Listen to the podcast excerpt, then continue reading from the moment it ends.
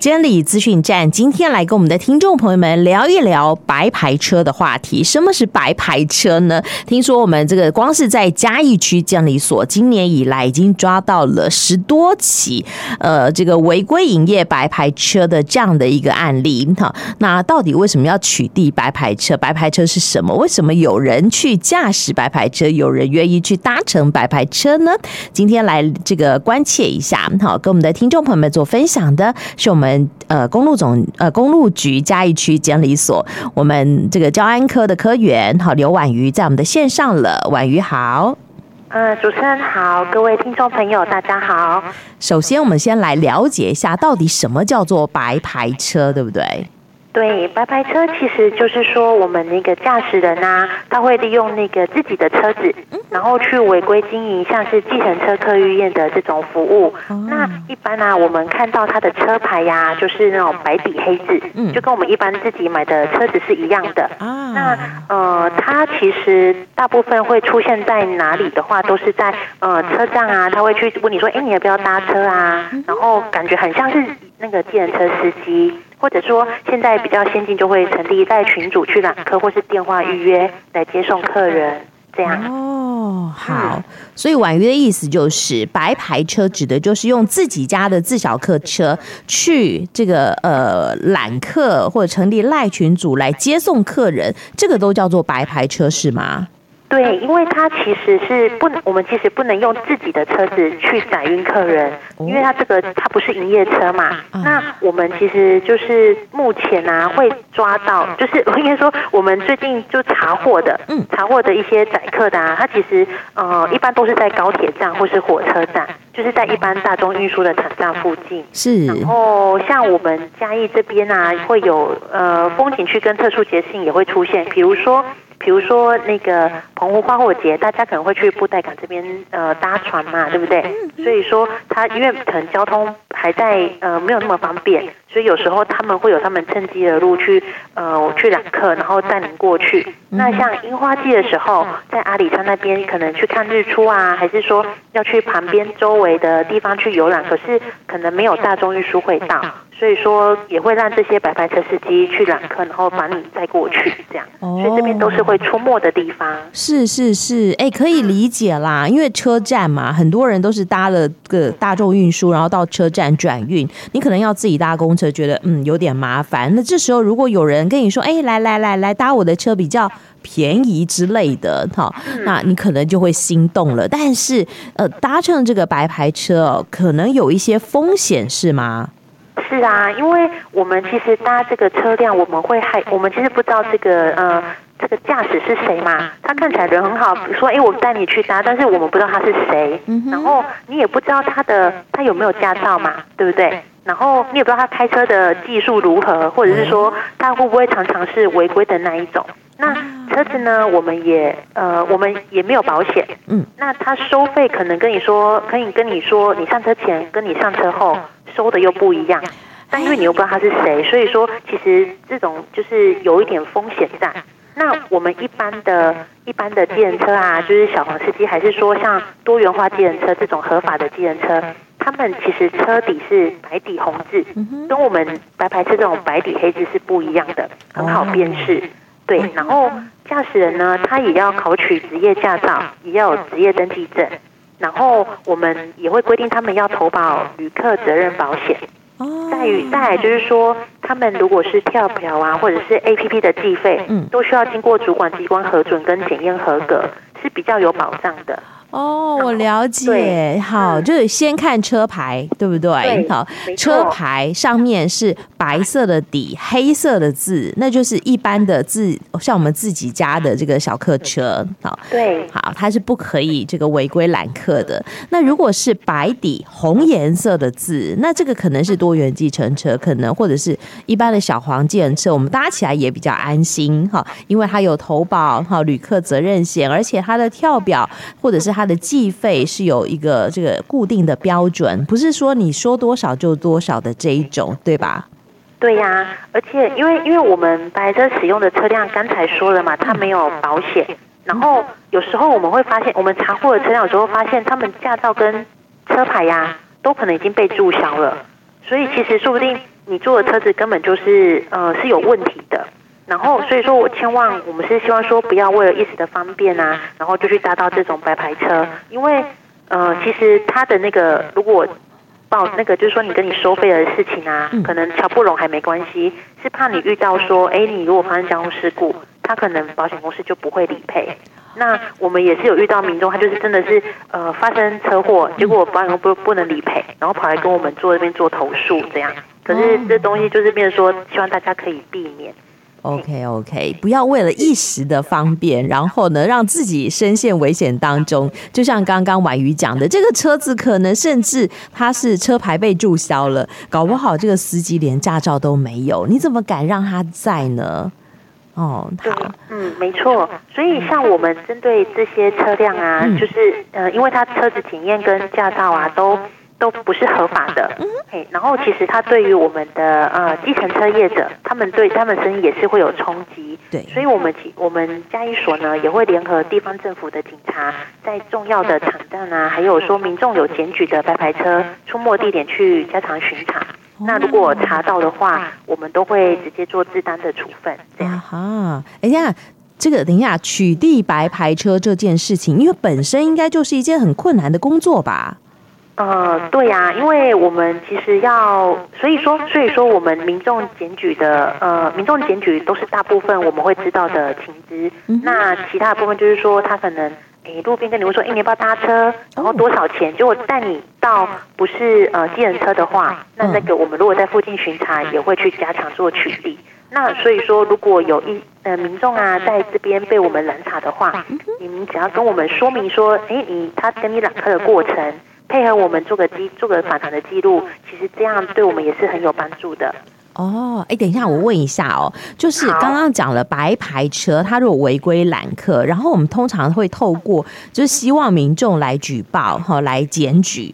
那这个呃，当然检举的话，这个白牌车它违规揽客一定有罚则嘛？那如果是乘客的部分，会有罚则吗？呃，乘客不会啊，因为乘客算是不知情的嘛，所以说我们对于乘客是没有罚则，我们只会罚违规的人。啊，跟违规的车辆，如果是以我们呃，我们其实开罚的话，就是说你如果是违规的，就是你收钱的人，我们会有十万元的罚款。那如果你是驾驶的话，我们会吊扣驾照四个月。那如果是车辆的话，我们会吊扣牌照四个月。那其实是相对于一般的呃交通的违规是罚很重很重的。那我们其实就是希望说不要再有这些揽客的歪风，那这些呃乘客就让我们的乘客是安全的。那我们的计程车驾驶他也不会受到受到这些去影响到生意的冲击嘛。那所以说提醒说，如果现在啊还是有做，可能您不知道这是违规的，或者说您还是知道违规，然后能在做这白牌车的工作的，就是千万不要去违规揽客了，这样不好。哦，好，知道了。像这种白牌车，你看一趟的车钱，我觉得现在计程车平均啦，大家都花多少钱搭计程车呢？也许一趟可能一两百块，多一点三五百块，但是万一被抓到了，是罚十万呢、欸。对呀、啊，很多。很多，就是为了一百块，可能他他可能帮你便宜，哎，他可能赚个一两百块，嗯嗯嗯，但是他如果被抓到会罚到十万，但是因为就是对乘客实在太没有保障了。是是，好，所以拜托大家哈，这个呃不要有。侥幸的心理去违规，好，这个经营这个白牌车。那当然，我们听众朋友们为了自身的权益，也不要冒险去搭白牌车。刚刚讲到的是违规载人的部分，那如果这个白牌车我顺路载一点货，然后顺便收一点点钱，这个罚则也是十万吗？诶，如果是如果是货车的部分的话，它其实我们诶货货车啊，其实你你只要。有个呃观念，就是说跟大家有关，就是说，如果你有是用车子去做营业，不管是载人还是载货，都是违规的吗？都是要营业车，都是要营业车。嗯，对，然后驾驶呢也是要是职业驾照。那至于说载货，他会罚会罚多少的话，因为我们我们的话有分公司跟一般个人。嘿，hey, 对，它的价钱是不一样的。